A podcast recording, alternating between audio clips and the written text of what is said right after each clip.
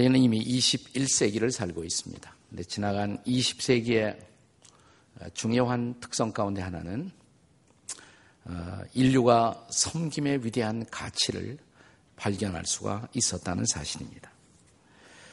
2000년 전 이미 예수님은 어, 사랑하는 제 아들의 발을 씻기는 모본을 통해서 섬김의 리더십을 실천하셨음에도 불구하고 이 섬김의 리더십이 어, 우리 인류에게 공통의 관심을 갖기 위해서는 2000년이라는 시간이 지나야만 했었습니다.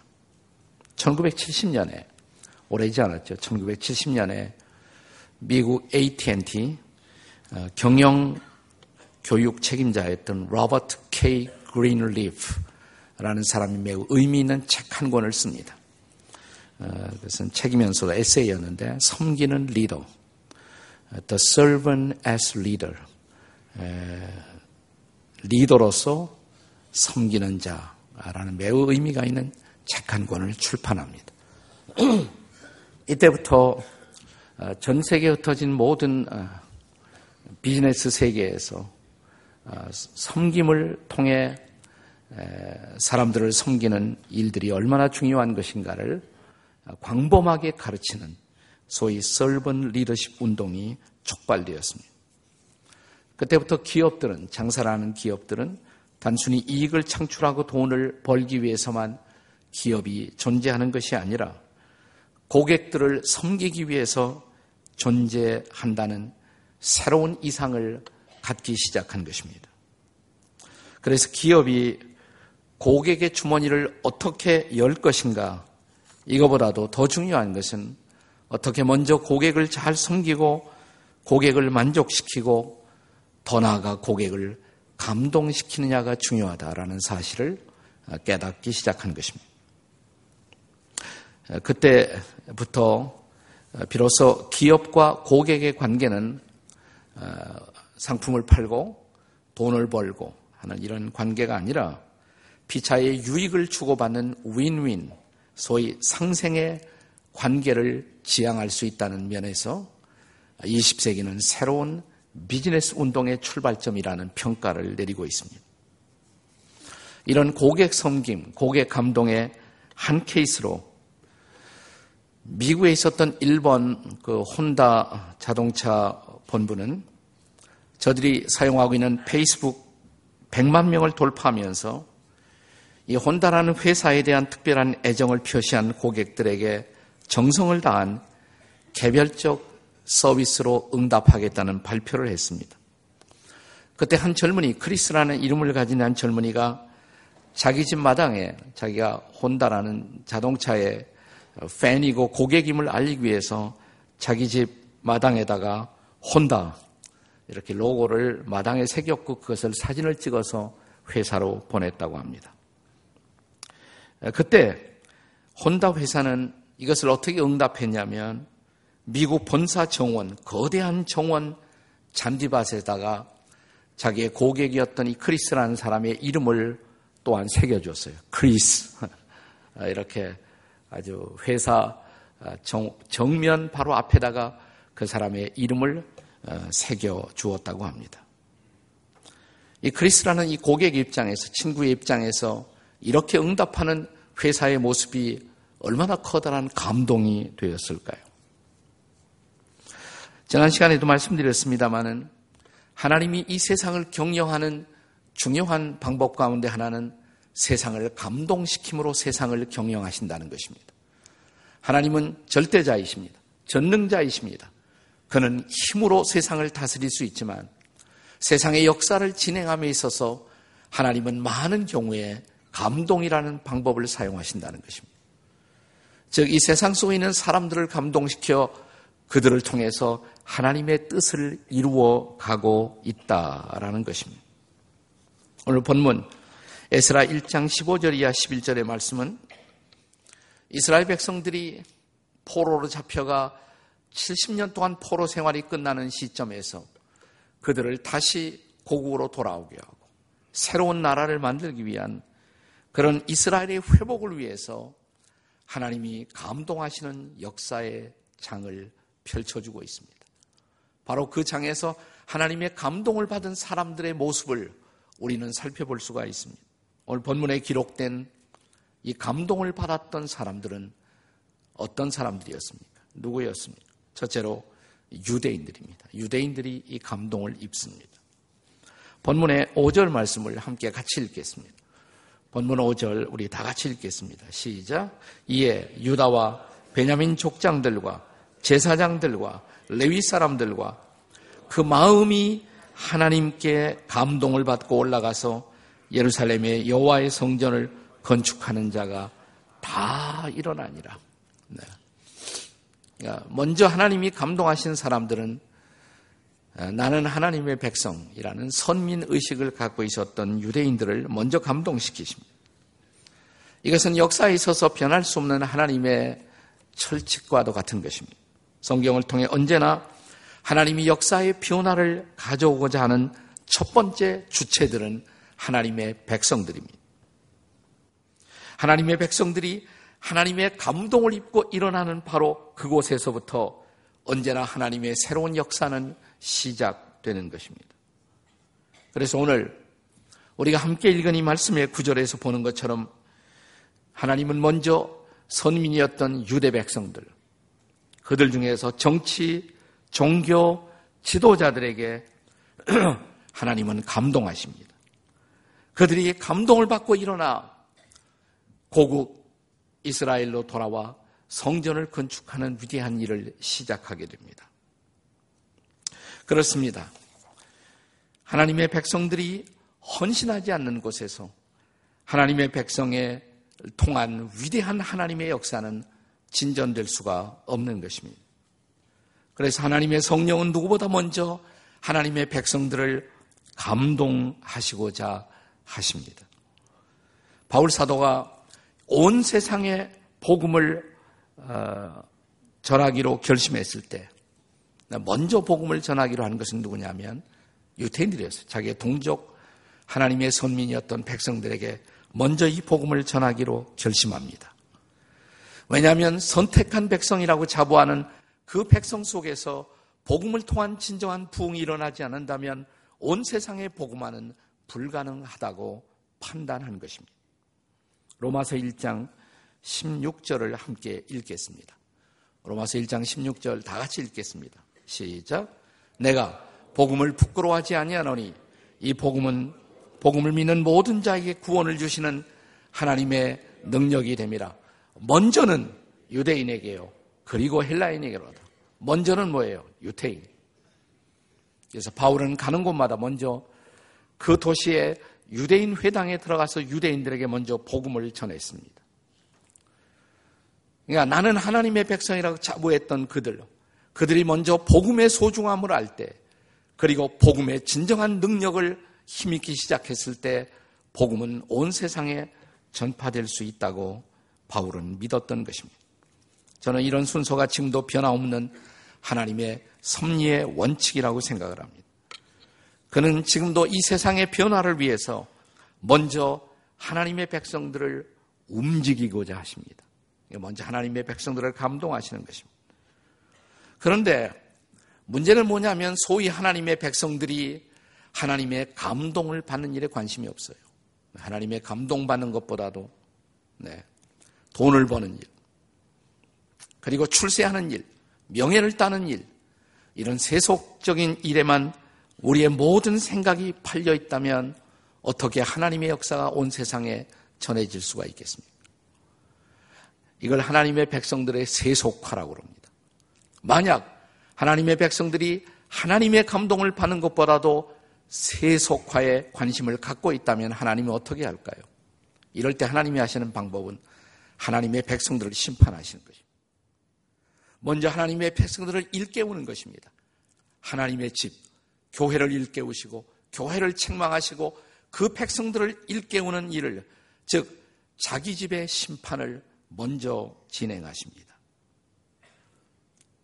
하나님의 집과 하나님의 백성들이 깨끗하여 쓰임 받을 만한 자리에 있을 때 그들이 비로소 세상을 변화시키는 중심 축이 될 수가 있기 때문입니다. 어쩌면 이스라엘 역사에 있어서 지나간 70년의 바벨론 포로의 역사는 그 백성을 정화시켜 쓰시기에 합당한 백성을 만드시고자 하는 연단의 시간이었다라고도 할 수가 있습니다. 그렇다면 우리 민족도 지나간 70년을 한번 생각해 볼 필요가 있습니다. 지나간 70년. 우리는 광복을 맞이했지만 광복되자마자 우리 민족은 이데올로기로 남과 북으로 갈려진 채 남북 분단에 지나간 70년을 살아왔습니다. 어쩌면 이런 민족 분단의 비극도 이 민족을 세상의 변화의 중심축으로 쓰시기 위해서 우리를 고난을 통해 연단시키는 그런 민족 정화의 시간이었을지도 모릅니다. 이런 섭리를 이해함이 없이 우리는 민족의 고난을 너무 쉽게 이해하려고 해서는 안 될 것입니다. 베드로 전서 4장 16절과 17절의 말씀을 우리는 그런 배경에서 이해할 필요가 있습니다. 한번 우리 다 같이 베드로 전서 4장 16절 말씀을 읽겠습니다. 시작.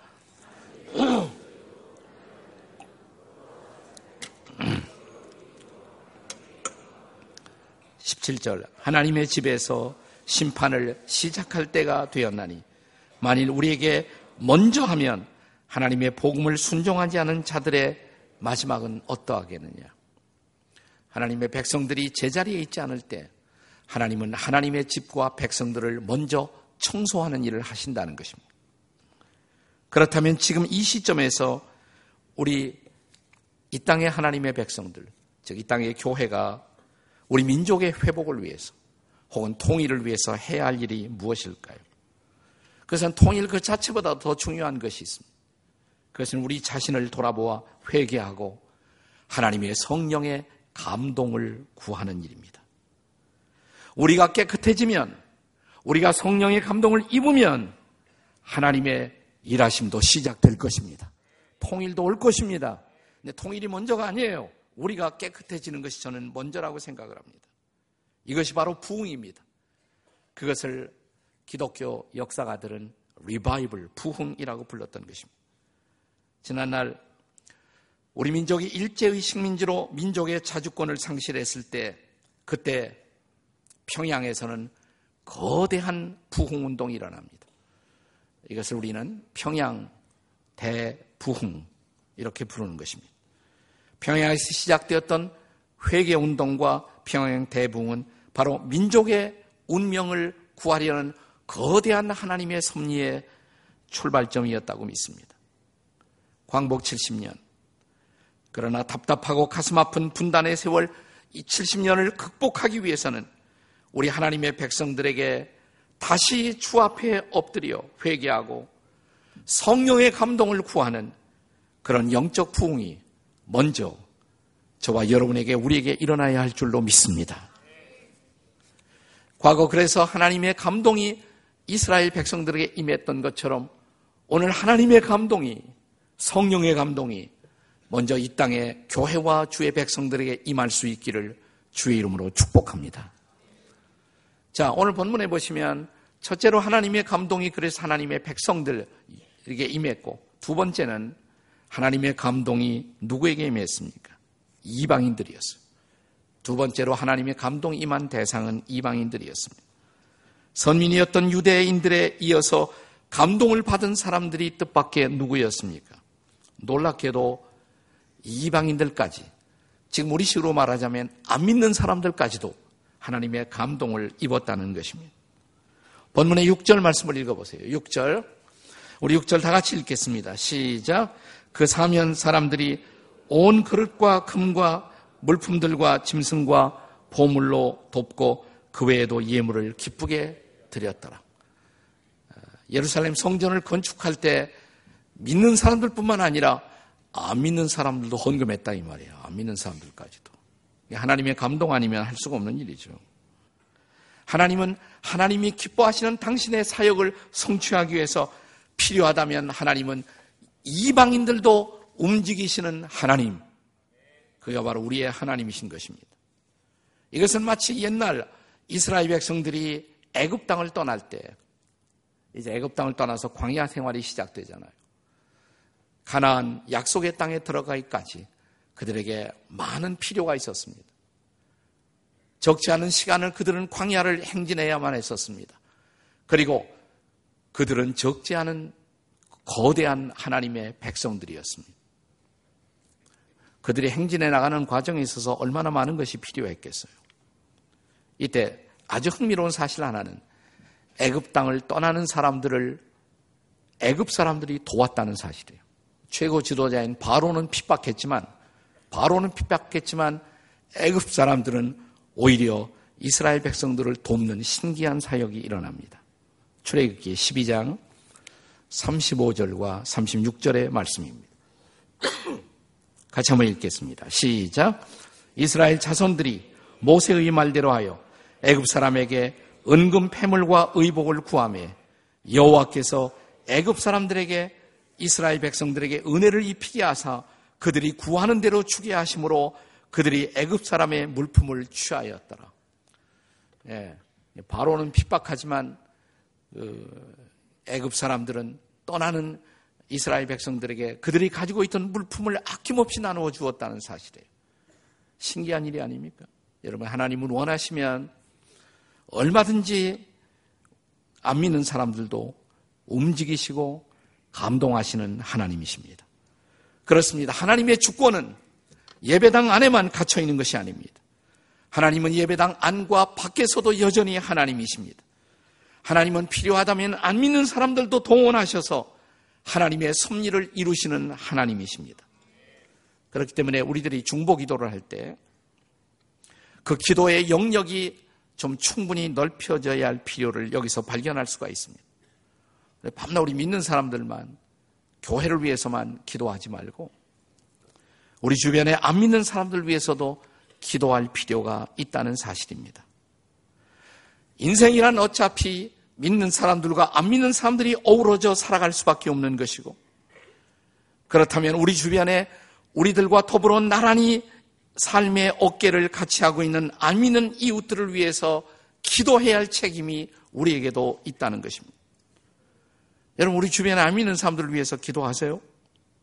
흔히 우리 전통적인 한국 교회 전도 구호 가운데 제일 아직도 많이 볼 수 있는 전도 구호 가운데 예수 천당 불신 지옥 뭐 이런 구호를 볼 수가 있습니다.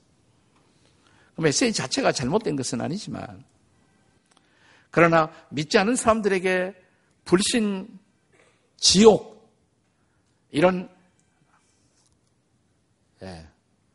이런 공포조에 협박조에 그런 메시지로만 그들이 과연 감동을 받고 회개하고 돌이키고 주님 앞에 돌아올 수가 있을까요?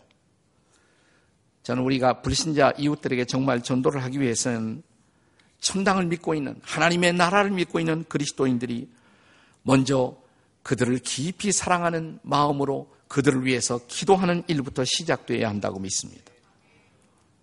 네. 믿지 않으면 지옥이라는 선포보다 더 필요한 것은 뭐냐면 우리가 그들을 그리고 하나님이 그들을 사랑한다는 메시지예요. 네, 그것이 훨씬 더 필요한 것입니다. 안 믿는 이웃들의 삶의 마당에서 우리 안 믿는 이웃들이 고통을 당하는 것을 보았을 때 우리가 그들에게 접근해서 제가 좀 기도해도 될까요? 이렇게 말을 건네보면 뜻밖의 안 믿는 사람들이 예, 기도해 주세요. 이렇게 응답하는 사람들이 적지 않다는 거 여러분 아십니까?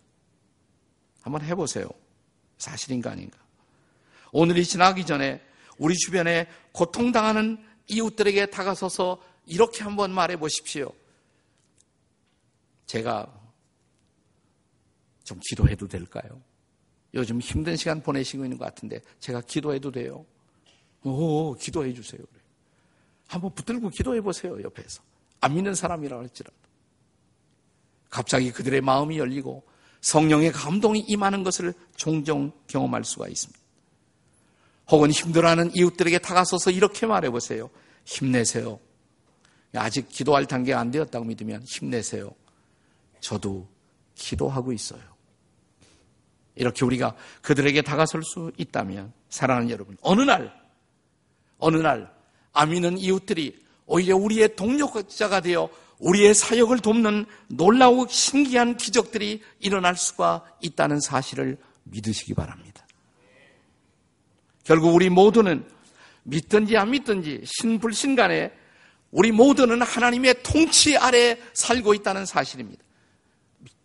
믿는 사람들만 하나님의 통치 아래 사는 것이 아니라 자, 믿는 이웃들도 하나님의 통치 아래 있다는 것. 그리고 하나님은 원하시면 언제든지 우리 안 믿는 이웃들도 감동하실 수 있다. 이것을 믿으시기 바랍니다. 자, 본문에 세 번째 대상이 있습니다. 자, 하나님이 감동하신 세 번째 대상. 그것은 권력자였습니다. 권력자입니다. 무엇보다 이스라엘 회복의 역사에 있어서 하나님의 가장 놀라운 감동은 고레스라는 왕, 당대의 최고의 권력자를 향한 것이었습니다. 제가 이 에스라 강의 첫 번째 시간에서 고레스에 대한 소개를 드렸습니다만 고레스는 믿는 왕이 아니에요. 신자가 아닙니다. 그런데도 그가 하나님의 감동을 입고 이스라엘을 해방하고 또 심지어 성전 건축을 선포하는 놀라운 일을 이 권력자가 행하고 있습니다. 본문의 7절과 8절을 다시 읽겠습니다. 자, 본문의 7절, 8절 함께 읽겠습니다. 시작. 고레스 왕이 또 여호와의 성전 그릇을 꺼내니 옛적에 느부칸네셀의 예루살렘에서 옮겨다가 자기 신들의 신당에 두었더라. 8절. 바사왕 고레스가 창고지기 미드라스에게 명령하여 그 그릇들을 꺼내어 세워서 유대 총독 세스 바살에게 넘겨주니라. 그리고 이어지는 그 다음에 말씀들은 자, 고레스가 성전 건축을 위해서 다 가지고 가라고 본래 성전에서 가지고 왔던 그들이 포로가 되어 바벨론에 끌려올 때 다 가지고 왔던 성전의 모든 기구들을 다시 돌려주는 것입니다. 그 그릇의 숫자와 목록들이 자상하게 묘사되고 있습니다.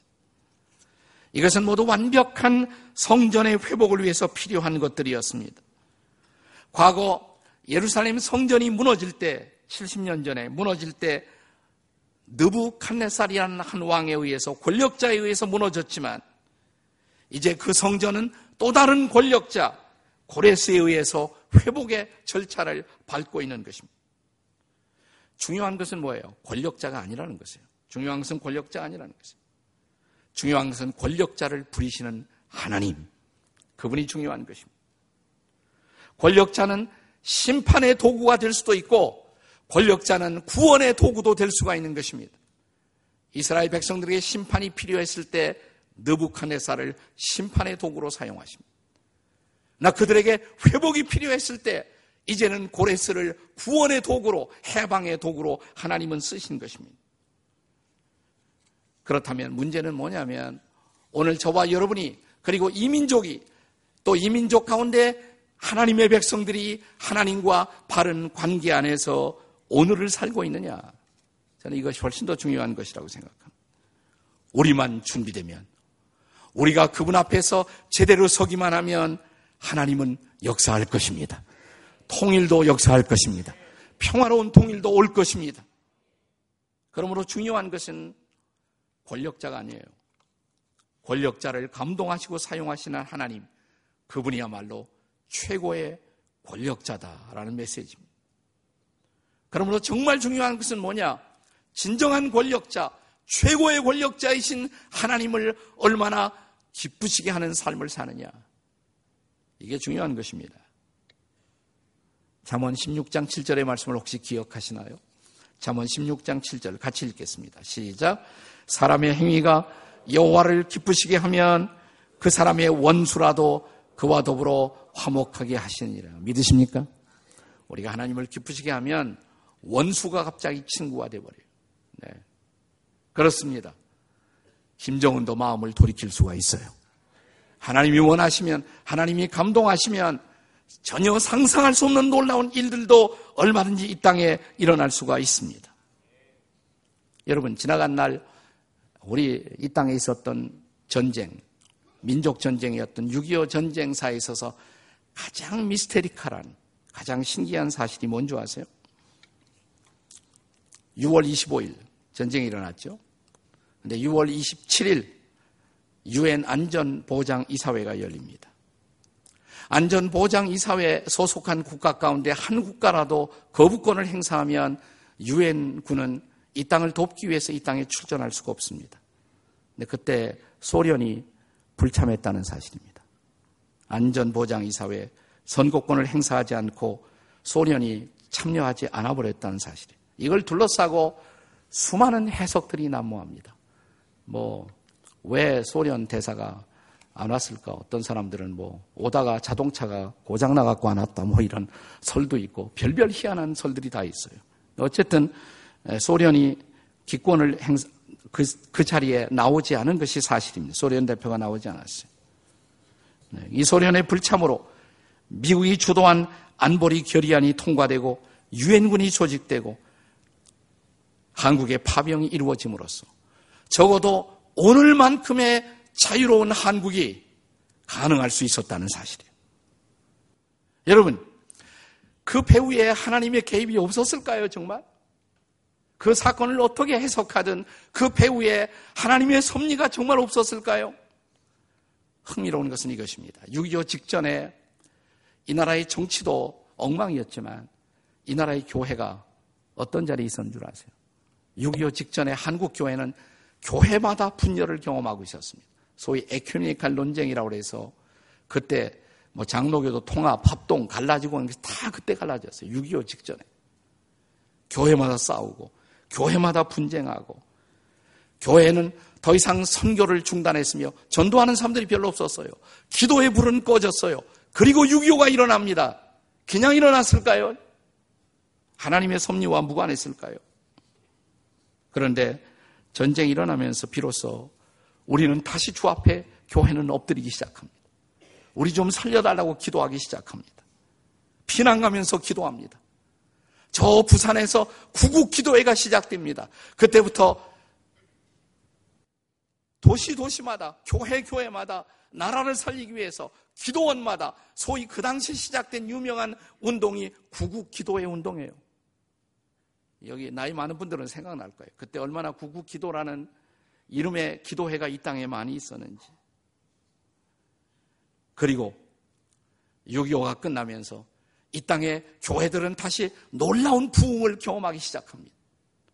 한국 교회가 한참 하나님의 은혜와 부흥을 경험한 또 한 번의 시기가 사실은 6.25 끝나면서 이 땅에 부흥의 역사가 찾아왔던 것입니다.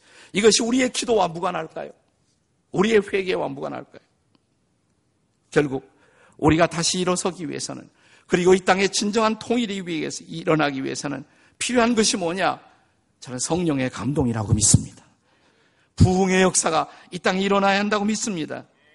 오늘 한국 교회의 기초는 사실 오늘 한국 교회의 중요한 기초는 평양 대붕 때 일어났던 것입니다. 평양 대붕. 평양 대붕이 언제냐면 1907년이에요. 1907년. 근데 평양 대부흥을 가져왔던 또 하나의 운동이 있어요. 1907년 평양에서 대부흥 운동이 일어나고, 네. 저 유명한 장대현 교회에서 갑자기 회개 운동이 터지기 시작합니다. 사람들은 통곡하면서 교회를 떠날 줄 모르고 회개하고 저들의 죄를 주님 앞에 고백하고 훔쳤던 물건들을 다시 돌이켜주고 깜짝 놀라서 안 믿는 사람들이 교회로 교회로 찾아오기 시작하고 교회마다 위대한 부흥이 일어나고 민족이 깨끗해지고 그리고 하나님을 향한 놀라운 갈망의 마음들이 일어나기 시작한 것입니다. 근데 그 평양 대부흥의 원인이었던 운동이 3년 전에 있었어요. 그건 어디냐면 영국의 웨일스 대부흥 운동이라는 것이에요. 웨일스 대부. 그러니까 우리는 몰랐지만 이 땅에 와 있던 선교사님들이 알았어요. 선교사들이. 영국 웨일스에 거대한 하나님의 부흥의 불이 떨어졌다. 그 소식을 듣고 선교사들이 먼저 기도하기 시작한 것이에요. 하나님, 이 땅에 웨일스 같은 부흥을 주십시오. 선교사들이 기도하다가 선교사들끼리 자기들끼리 싸우던 것들을 회개합니다. 기도하다가 은혜를 받아요. 그 소식을 듣고 평양 장대현 교회에서 기도의 운동이 일어난 것입니다. 그것이 평양 대부흥의 중요한 열쇠가 된 것입니다. 그런데 웨일스 대부흥은 어떻게 또 시작되었을까? 메마른 영국 땅에 부흥의 불이 꺼진 모습을 바라보고 젊은이 몇 사람이 엎드려 기도하기 시작했어요. 1900년대에 들어서면서 기도하기 시작한 것입니다. 이 기도회를 이끌던 중요한 청년들이 세스 저스와 그 다음에 또 한 사람 에반 라바츠라는 유명한 사람이 있었어요. 에반 라바츠라는 사람. 이 청년들이 몇 사람이 모인 기도회에서 그들이 부르짖던 간절한 기도의 제목은 단순했습니다. 그들은 이런 기도를 했다고 합니다. 주님, 우리를 굴복시켜 주소서. 나를 굴복시켜 주소서. 주님, 우리를 감동시켜 주소서. 나를 감동시켜 주소서. 그리고 갑자기 성령이 임합니다. 그리고 그 성령은 주변의 모든 사람들을 감동시키고 웨일스의 교회들이 깨어 일어나기 시작했습니다. 그리고 그 부흥의 불이 평양까지 옮겨 붙었던 것입니다. 사랑하는 여러분, 그 기도가 필요하지 않겠습니까? 웨일스에 임했던, 평양에 임했던 그 부흥의 불이 지금 이 순간 우리에게 필요하지 않습니까? 그냥 통일 주십시오. 이거보다 더 중요한 기도가 있다면 하나님 한번 나를 감동시켜 주시옵소서. 우리를 감동시켜 주시옵소서. 여러분이 참으로 엎드려 우리가 하나님의 은혜를 구하기 시작하면 부흥이 시작될 것입니다. 통일도 올 것입니다.